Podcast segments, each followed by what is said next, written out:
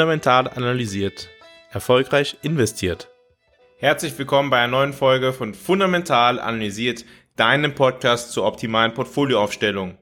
Heute möchte ich dir erklären, warum jeder von uns einen Schutz vor einem zu starken US-Dollar braucht und was eigentlich die US-Dollar-Milkshake-Theorie ist. Die US-Dollar-Milkshake-Theorie besagt, dass es ein Mix, ein Milkshake an verschiedenen Währungen gibt, die durch Zentralbanken erstellt worden sind, mit dem US-Dollar als Kern-Input-Faktor.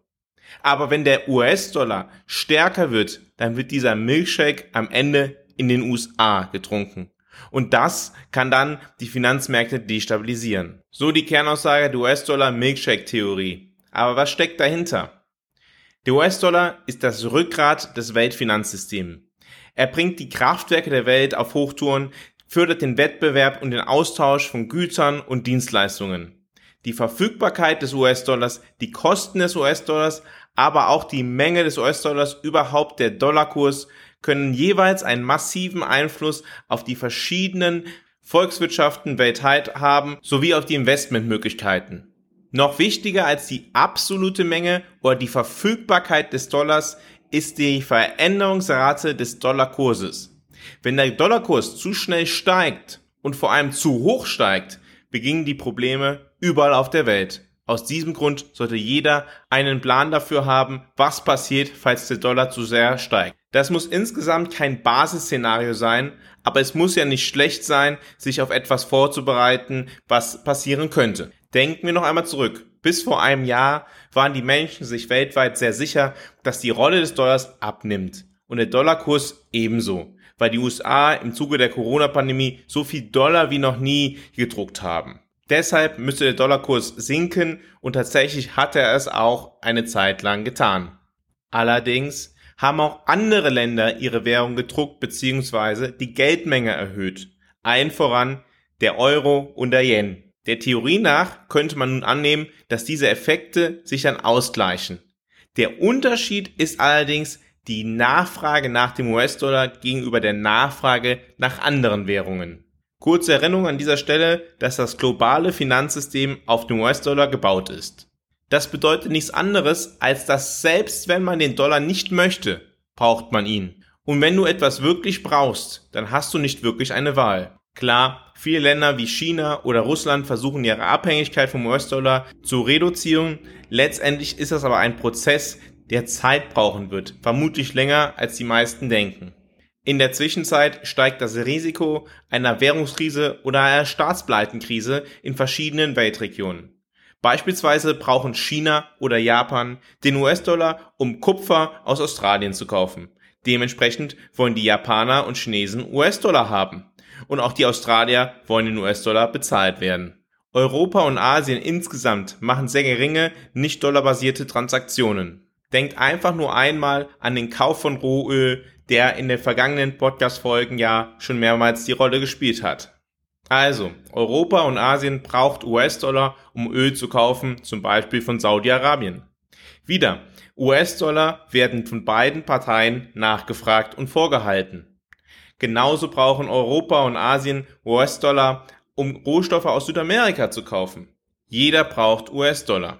Jeder braucht US-Dollar, um Handelsgeschäfte zu begleichen, für Zentralbankreserven oder für Schulden, die auf US-Dollar laufen. Und diese auf US-Dollar laufenden Schulden von Unternehmen und Staaten sind massiv.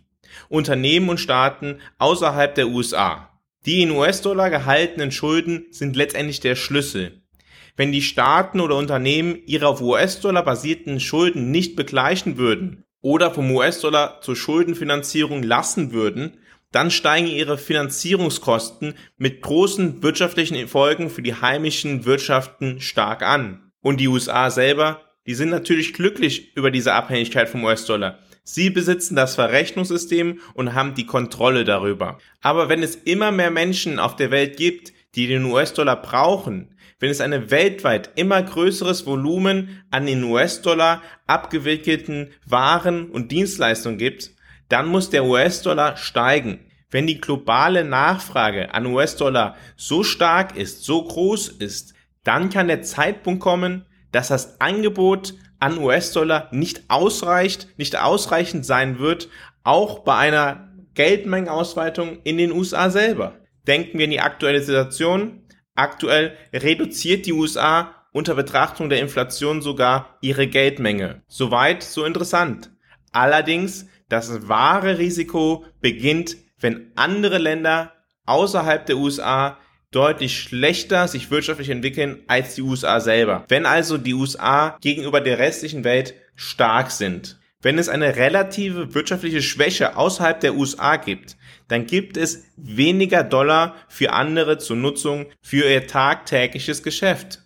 Wenn in dieser Folge das Angebot gering ist, dann steigt der Preis, weil der Mensch dem knappen Gut, der knappen Ware US-Dollar hinterherjagt. Aber genau das ist dann das Problem für wirtschaftlich schwache Staaten, für Staaten, die gerade in einer wirtschaftlichen schwachen Situation sind, die heimische Probleme haben. Jetzt, da sie wirtschaftlich schwach sind, müssen sie noch viele Güter in US-Dollar zahlen.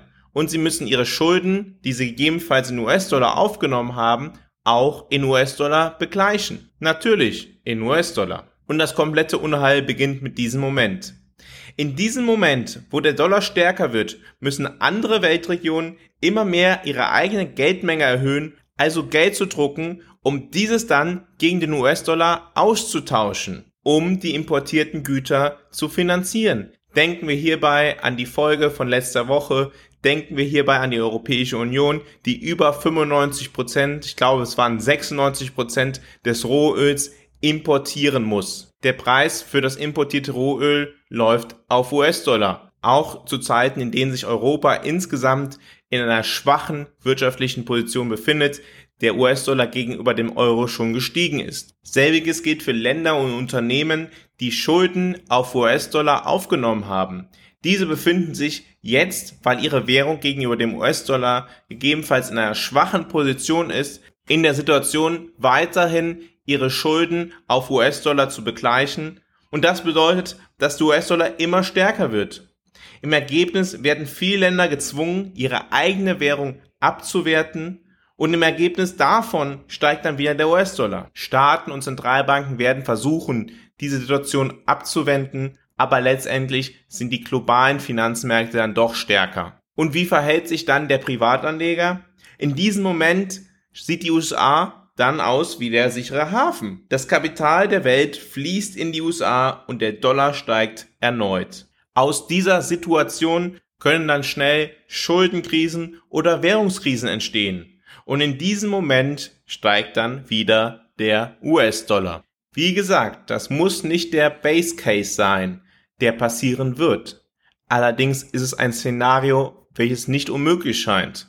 Wir erleben aktuell bereits einen sehr starken US-Dollar, den stärksten US-Dollar seit über 20 Jahren. Wir erleben, dass andere wichtige Währungen wie der Euro und der Yen bereits zu Anfang des Jahres und jetzt auch der chinesische Yuan stark gegen den US-Dollar nachgeben. Wir sehen auch, dass es viele Indikatoren für eine globale Rezession gibt und in diesen Zeiten dient dann der US-Dollar als sicherer Hafen. Insbesondere deshalb, weil die US-Wirtschaft insgesamt in sich selber relativ stark zu sein scheint im Vergleich zu anderen Wirtschaften, auch wenn es natürlich dort auch Probleme in einer Rezession geben wird. Das starke Agieren der Fed, um die Geldmenge wieder zu reduzieren, die Inflation zu bekämpfen, diesen Monat beginnt nun die Verdopplung der Reduzierung der Zentralbankbilanz.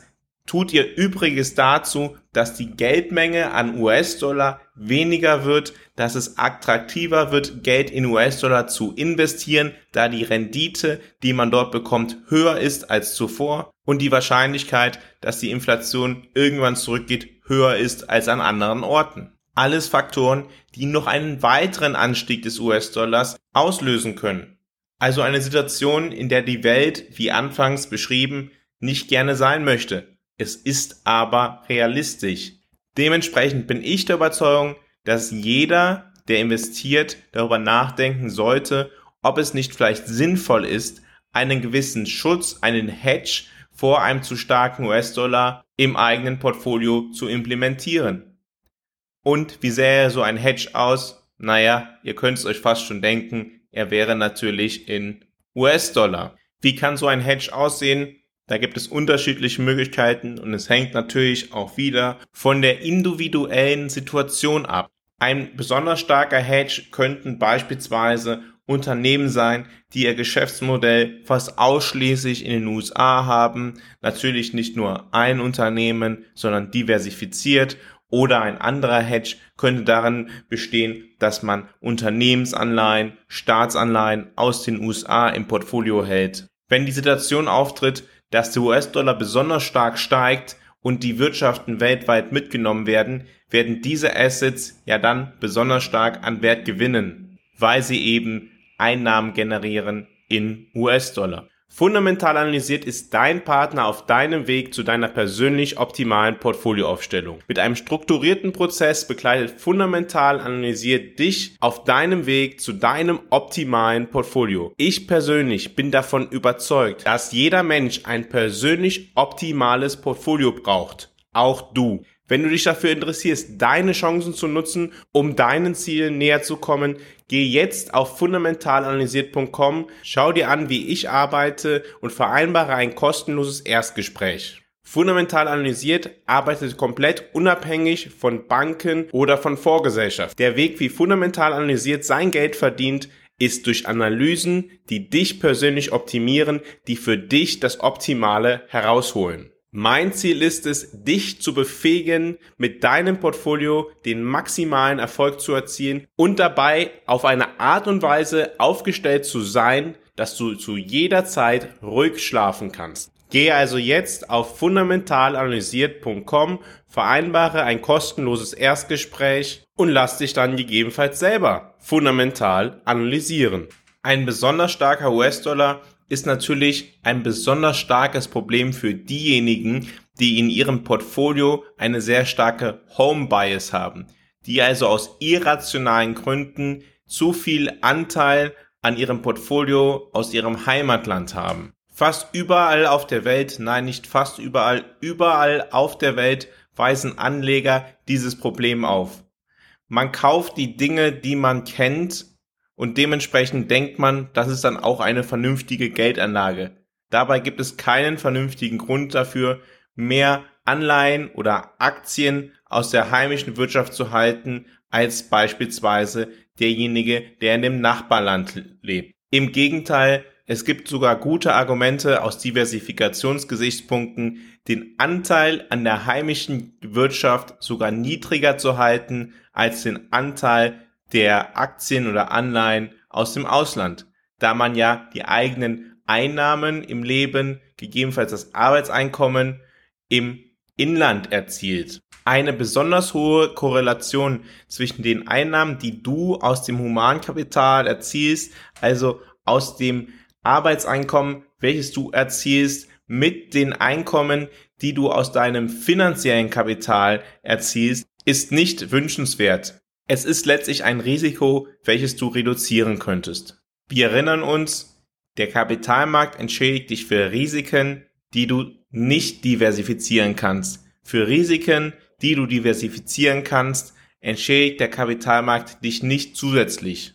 Es wäre also ein Risiko, welches du eingehst, ohne dafür einen zusätzlichen Ertrag zu bekommen. Ich hoffe, dass du diese Folge interessant gefunden hast und ich würde mich freuen, falls du sie interessant fandest, wenn du sie einem Freund oder einer Freundin empfehlen würdest, der oder die sie vielleicht auch interessant finden könnte.